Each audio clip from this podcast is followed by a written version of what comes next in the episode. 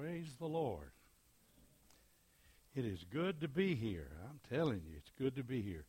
And the Lord must have whispered into some ears here about what I was going to preach about this morning. I think when I read my text, you'll hear the same word you've just heard.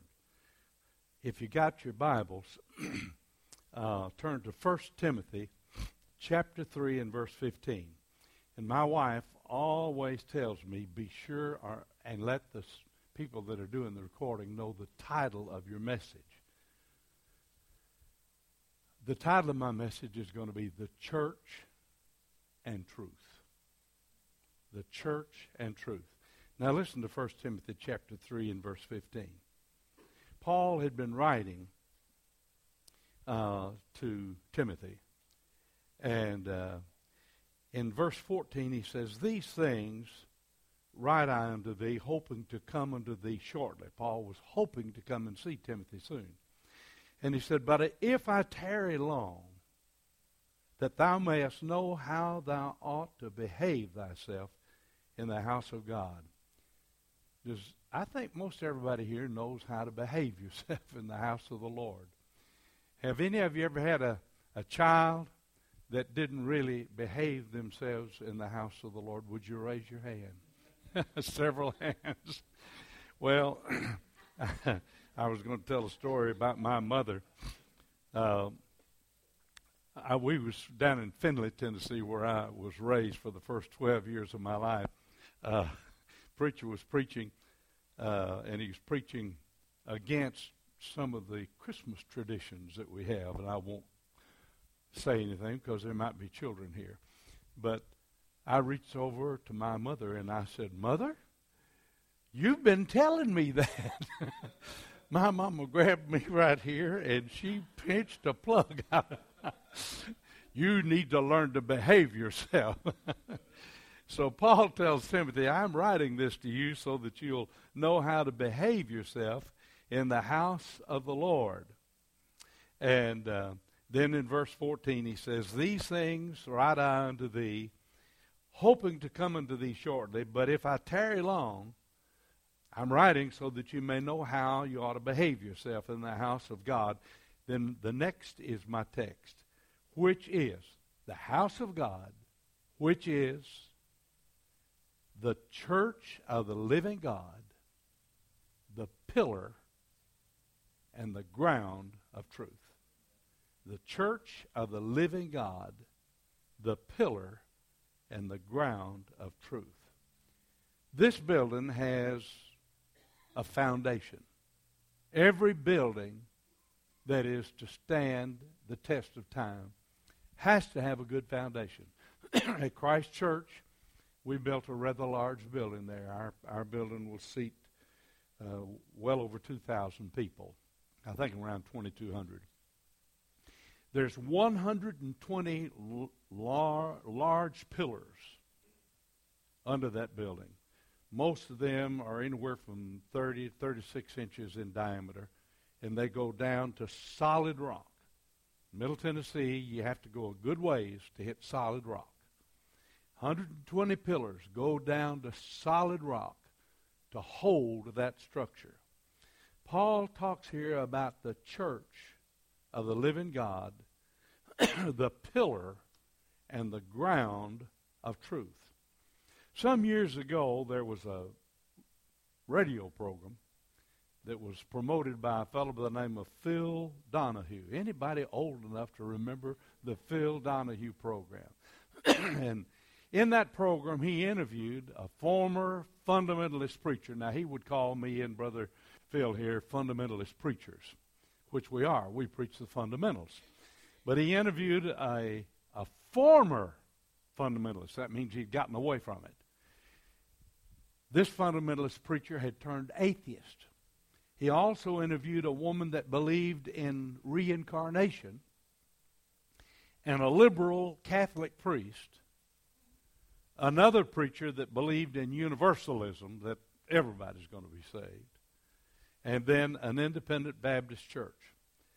Now don't, or an independent Baptist preacher. Don't you know that that was some interview? a fundamentalist preacher that had turned atheist, a woman who believed in reincarnation, a liberal Catholic pr- priest, a preacher who believed in universalism, and an independent Baptist preacher. I imagine that poor independent Baptist preacher felt like he was really out of place. but the subject was belief in heaven or hell. Is there a heaven? Is there a hell? And I can just tell you the truth was badly mishandled in that interview. The woman, she spoke of uh, truth as something that's relative. Your truth may be different from my truth. In other words, there's no such thing as ultimate truth, objective truth. They were, they were actually asserting that all truth is relative. Well, in other words, I've got some relatives that don't believe in truth.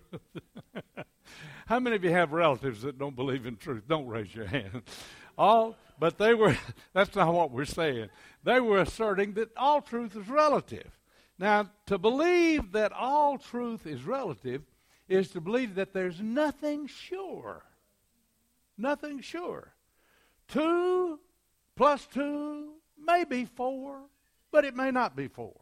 It's only four if you wish it to be four, if you believe it to be so. What is truth? And that's a question that Pilate, you remember, asked of Jesus, What is truth? And men are asking today, What is truth? The great philosopher Nietzsche said he called Pilate's question the only saying in the New Testament that has any value. Hmm. Uh, Anatole of France, another uh, so called philosopher, considered that question, what is truth, to be the most profound question ever asked, and I think I might agree with him on that. There were the sophists, that was a group of, of uh, Greek philosophers that were always questioning and trying to acquire knowledge. They said that knowledge comes from the senses only. How many of you have five senses? What are they? Sight, smell, sound, taste. Oh boy, that reminds. How long is it going to be dinner time? Taste. How many of you like to have a good taste? Come on, raise your hands. How many of you like fried chicken, good food, chocolate milkshakes, icebox lemon pie? Lord. What's the other one? I don't forget. Touch, that's right. Reach over and, and touch your neighbor in the right place, of course. the five senses. So uh, the sophist said uh, that's truth comes from the five senses. And so the test of truth, the answer to Pilate's question, what is truth, is sensation. Truth is what you can taste, touch, smell, hear, and see. What could be simpler than that?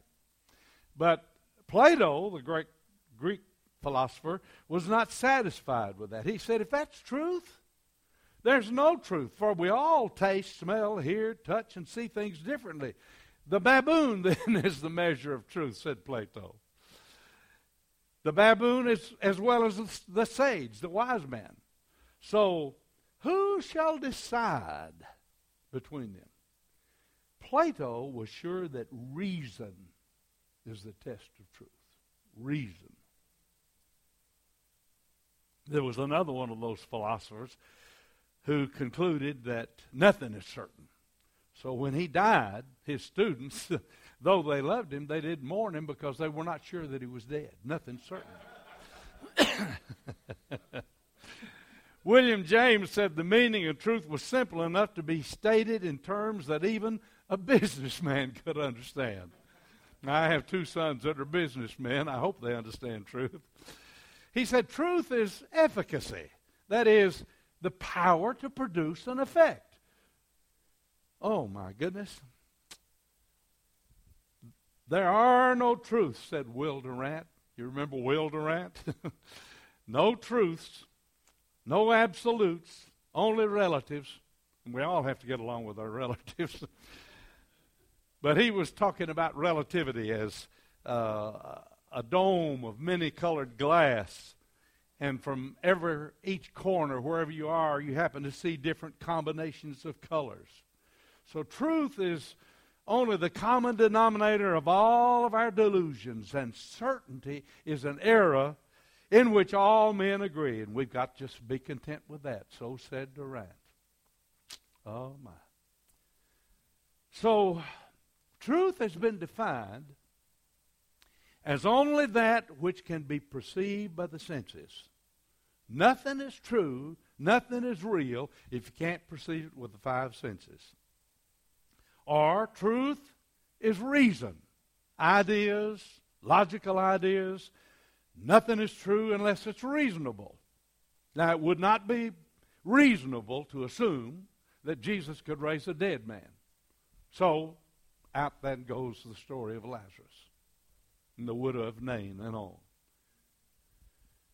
Well, now from that first definition of truth uh, has flowed such profound ideas and teachings as if it feels good, do it. And much of our society today is right there. Eat, drink, and be merry, for tomorrow we die. Life only goes around once, so grab all the gusto that you can get to enjoy and indulge the sensory pleasures, the pleasures of the five senses, becomes the creed by which many, many people live. And of course, over the last 50, 75 years, we've seen the end results of that kind of philosophy AIDS, drug addiction, senseless killing like we're seeing now.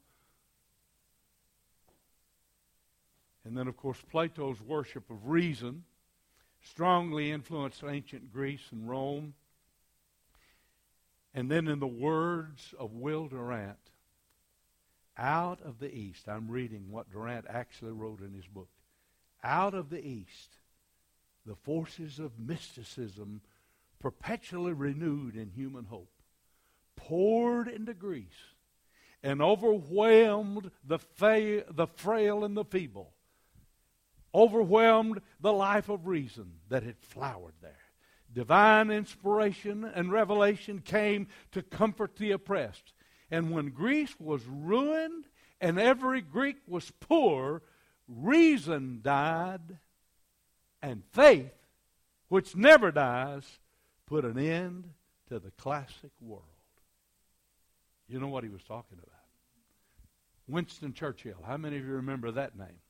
Winston Churchill said, For a long while, the Western world wallowed in raw, uncivilized heathenism. Then slowly, I love to listen to old, I've got some records where you can hear Churchill speaking. Then slowly, the redeeming fires of Christianity begin to brighten the darkened world of heathenism. Thank God for Jesus Christ. Thank God for the 12 apostles. Thank God for the apostle Paul. Oh, brothers and sisters, thank God, thank God, thank God. Then came that period of time that we know as the Renaissance or the Enlightenment. Once again, reason was enthroned as the ultimate truth. And man began to bow at the altar of reason. I'm not too sure we've ever gotten beyond that yet. Even Will Durant recognized that reason replaced religion. Indeed, he said reason became the object of worship. And in many of our universities and the places where our kids go to get their education, reason is put up on the throne as equal to or better than religion itself. The worship of reason became itself a religion and a faith. The Enlightenment, which was based upon reason, in its noble belief in the indefinite perfectibility of mankind, think of that the indefinite perfectibility of mankind. Mankind has been on this earth, there's no telling how many thousands of years. And Lord help us, we're a long way from being perfected. You know anybody that's perfect? Now, I know a few that's almost perfect. You know, Brother Phil, his wife and kids, and my wife. The rest of you I don't know about. but perfectibility of humankind. If it was possible, if it were possible, what about the things that happened like that happened up in where was that that the where the fellow ran through and just created all kinds of havoc and people killed. My, my, my.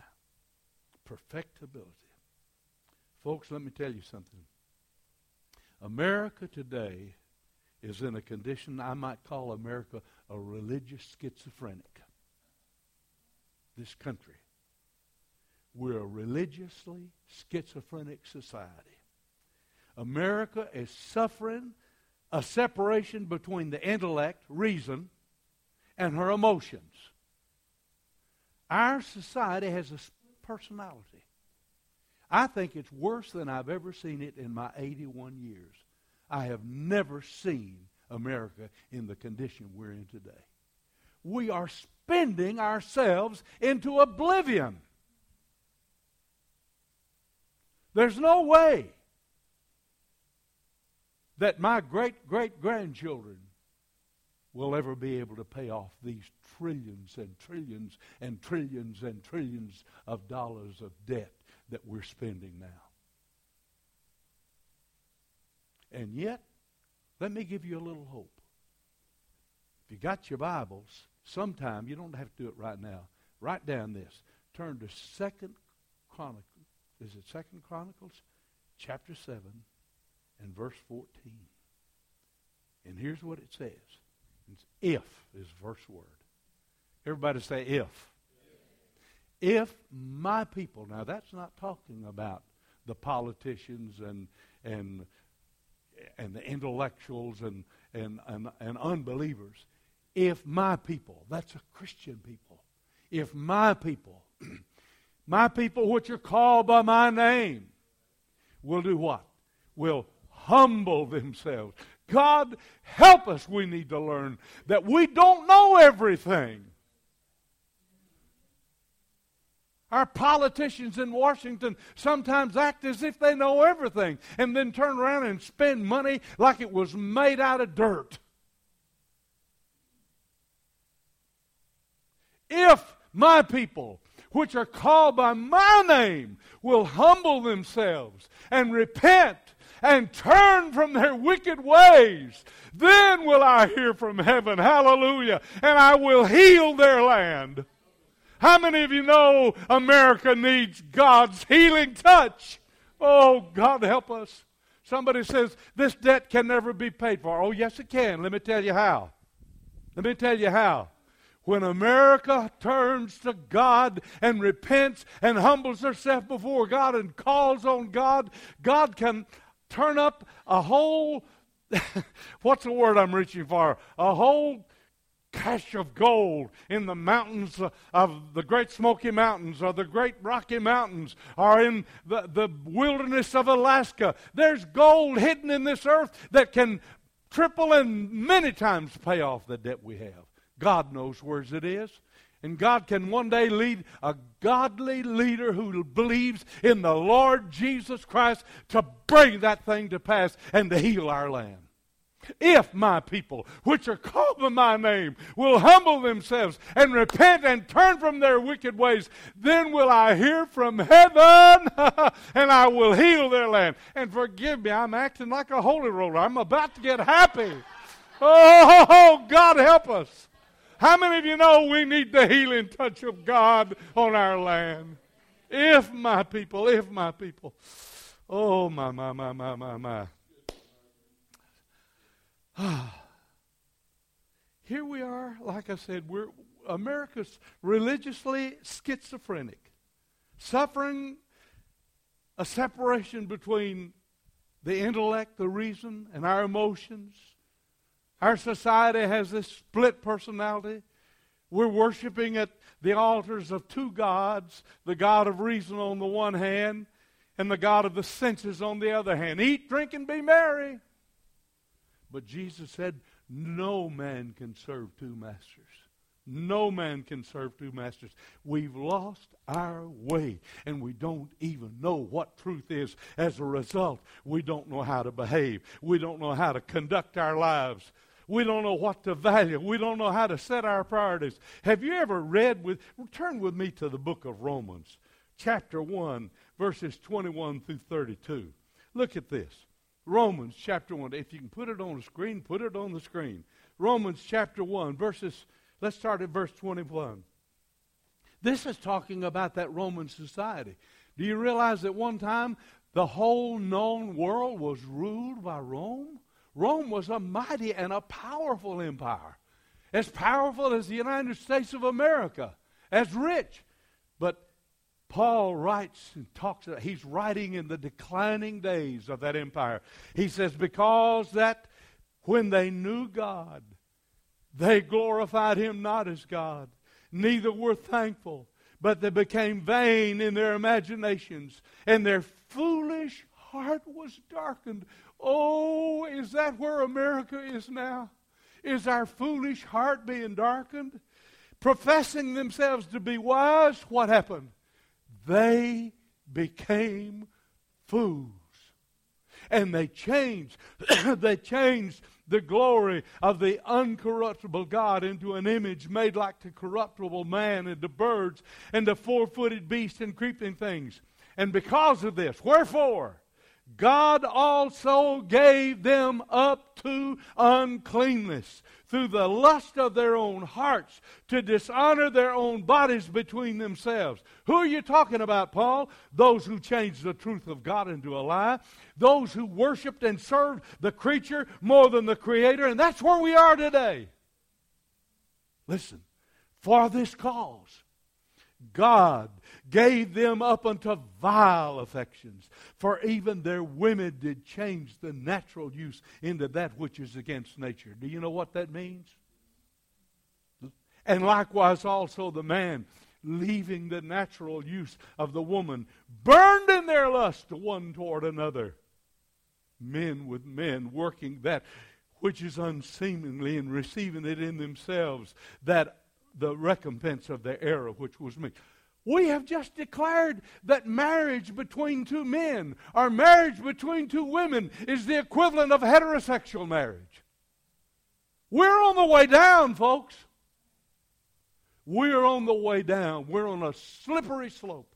But if my people that's not talking about the politicians and the philosophers. That's talking about genuine believers in Jesus Christ. If my people, which are called by my name, will humble themselves and repent and turn from their wicked ways, then will I hear from heaven and I will heal their land. Oh, God, heal our land. Oh, God, heal our land. I, I don't know if you feel like I feel, but I'm 81 years old. And I look back in the America that I was raised in as a little boy down in West Tennessee. That America is not here anymore. Oh, oh my, my, my, my, my. Let's go on and read just a little bit more here in Romans chapter 2, verse 28. Even as they did not like to retain God in their knowledge, even as they did not like to retain God in their knowledge even as they did not like to retain God in their knowledge. You know why people don't want to believe in God? Because we don't want to have anybody over us. We want to be independent. We don't want anybody to tell us your behavior is wrong. You're sinning when you do that. We don't want that. Our politicians don't want it. Our philosophers don't want it. And sad to say, many of the people sitting in our church pews don't want it even as they did not like to retain God in their knowledge. Verse 28 God gave them over to a reprobate mind to do those things which are not convenient. and being filled with all unrighteousness, fornication, wickedness, covetousness, maliciousness, full of envy, murder, debate, deceit, malignity, whisperers, backbiters, haters of God, despiteful, proud, proud, boasters, inventors of evil things, disobedient to parents, without understanding, covenant breakers, without natural affection, implacable, unmerciful, who, knowing the judgment of God, that they which commit such things are worthy of death, not only do the same, but have pleasure in them that do them. What is truth? What is truth? To a world that in many, many ways is just as secular and just as unbelieving as that Roman world that Paul wrote to, to that kind of a world. Paul wrote this letter here in Timothy. What is truth? Pilate's question. What did Jesus say? Ah, say it with me. I am truth. Jesus said, I am truth. I am the way. I am the truth. Paul, the Apostle Paul, here in 1 Timothy chapter 3 and verse 15, listen to it. The church of the living God is the pillar and the ground of truth.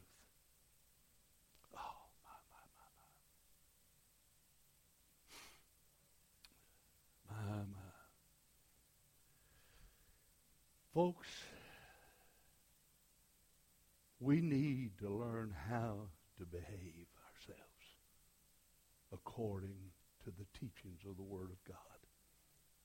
Francis Schaeffer, anybody been around long enough to remember the old philosopher Francis Schaeffer? I saw him. He came to Nashville, oh, 25 years ago. I guess he's dead now, so I assume. Anyway, he said, he wrote and posed this question how then shall we live? How then shall we live? Anybody remember that congressman from Massachusetts by the name of Barney Franks? God help us. He hired male prostitutes, brought them into his home, and from there ran a call service. Homosexual call service there was a congressman. I won't even call his name. You wouldn't know it anyway, probably. But he bragged about his sexual behavior in the balcony of the House of the Representatives of the United States Congress. Where are we? Where are we? The church is the only hope for this nation. My brother-in-law was a congressman for many years, Bob Clement. Anybody remember the name Bob Clement? His, gu- his father, Frank Clement, was the governor of the state here for, I think, four terms. Bob's a good man. I baptized Bob several years ago. I don't even remember now why I started to mention his name.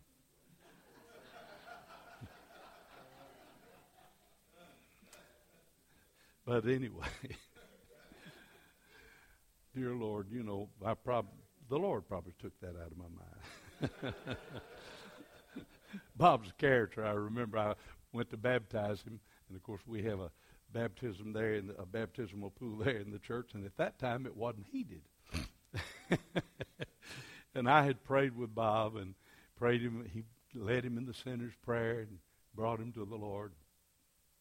And that's Sunday I was we were going to baptize him. I'll never forget this long as I live. And I had told him, now Bob, the water is cold.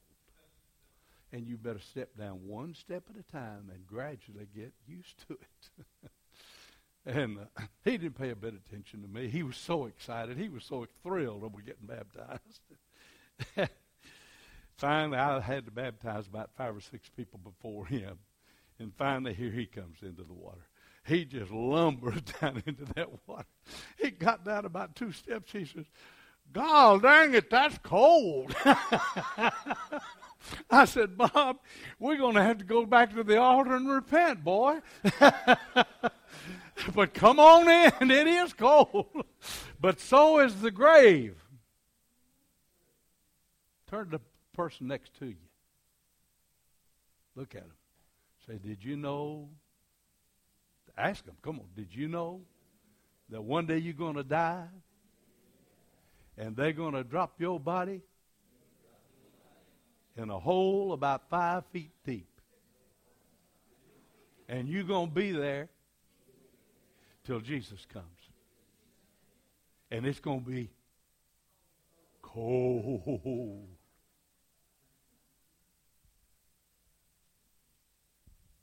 My, my. The only hope for our world, seriously, and I've got to wrap this thing up. My first wife, Montel, when I would preach too long, Montel would say, Carol hadn't got quite that used to me yet. oh yeah, yeah. Sometimes she does this, but we gotta we gotta wrap this thing up here. we are to be truth seekers. Come ye out from among them. Be ye separate. I think that's more important today than I've ever seen it in my life.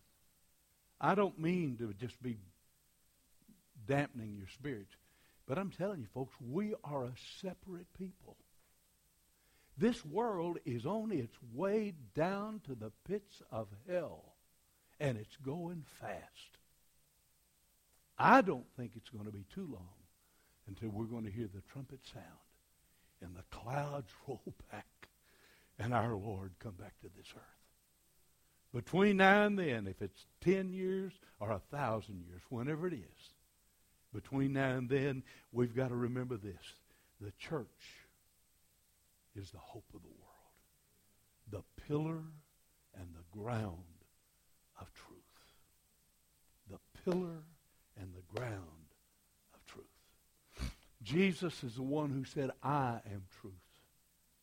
He also said, I'm the light of the world. John 3.16 introduces us to the God who loved us.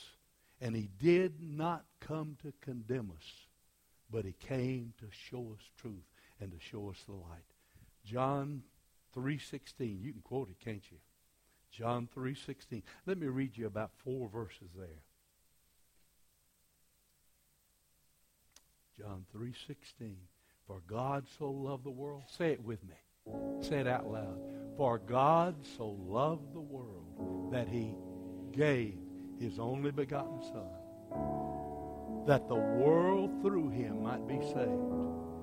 Now the next verse is he that believeth on him is not condemned but he that believeth not is condemned already because he hath not believed in the name of the only begotten Son of God. And this is the condemnation that light, this is the condemnation. Everybody say condemnation. This is the condemnation that light is come into the world and men love darkness rather than light. Why? Because their deeds are evil. But everyone that doeth evil hateth the light, neither cometh to the light, lest his deeds should be removed. So, God sent his only begotten Son to bring light, but men snuffed out that light, or at least they thought they did. But Jesus had already charged his disciples, You now are the light of the world. Folks, that's why we're here. That's why we have a church. That's why we meet at the different times during the week. We are the light. I believe more than I've ever believed in my life that the godly people in this world is the only hope of this world. The church is to lift up the light so the world can see and find its way the church, the church, the church of the God. Let me mention one thing to you, and I'm going to close. In the 19th century, the largest concrete structure in the United States. Anybody know what it was? In the 19th century, the largest concrete structure in the United States was the Statue of Liberty. That statue, it took 27,000 tons of concrete for that statue. Below grade, it's 53 feet deep. At the bottom of that 53 feet, it's 91 feet square at the bottom. Its foundation is 65 feet high. Above the pedestal, above grade, the concrete walls are from 8 to 19 feet thick. And from that foundation of that great, great beacon of light, that torch that stands up there from the torch to the bottom is 306 feet and 8 inches. The weight of that statue is 450,000 pounds or 225 tons. That statue beckons people from all over the world a place of light. But what a foundation! A foundation. The church is the foundation of this nation, the pillar telling you more than I've ever believed in my 81 years.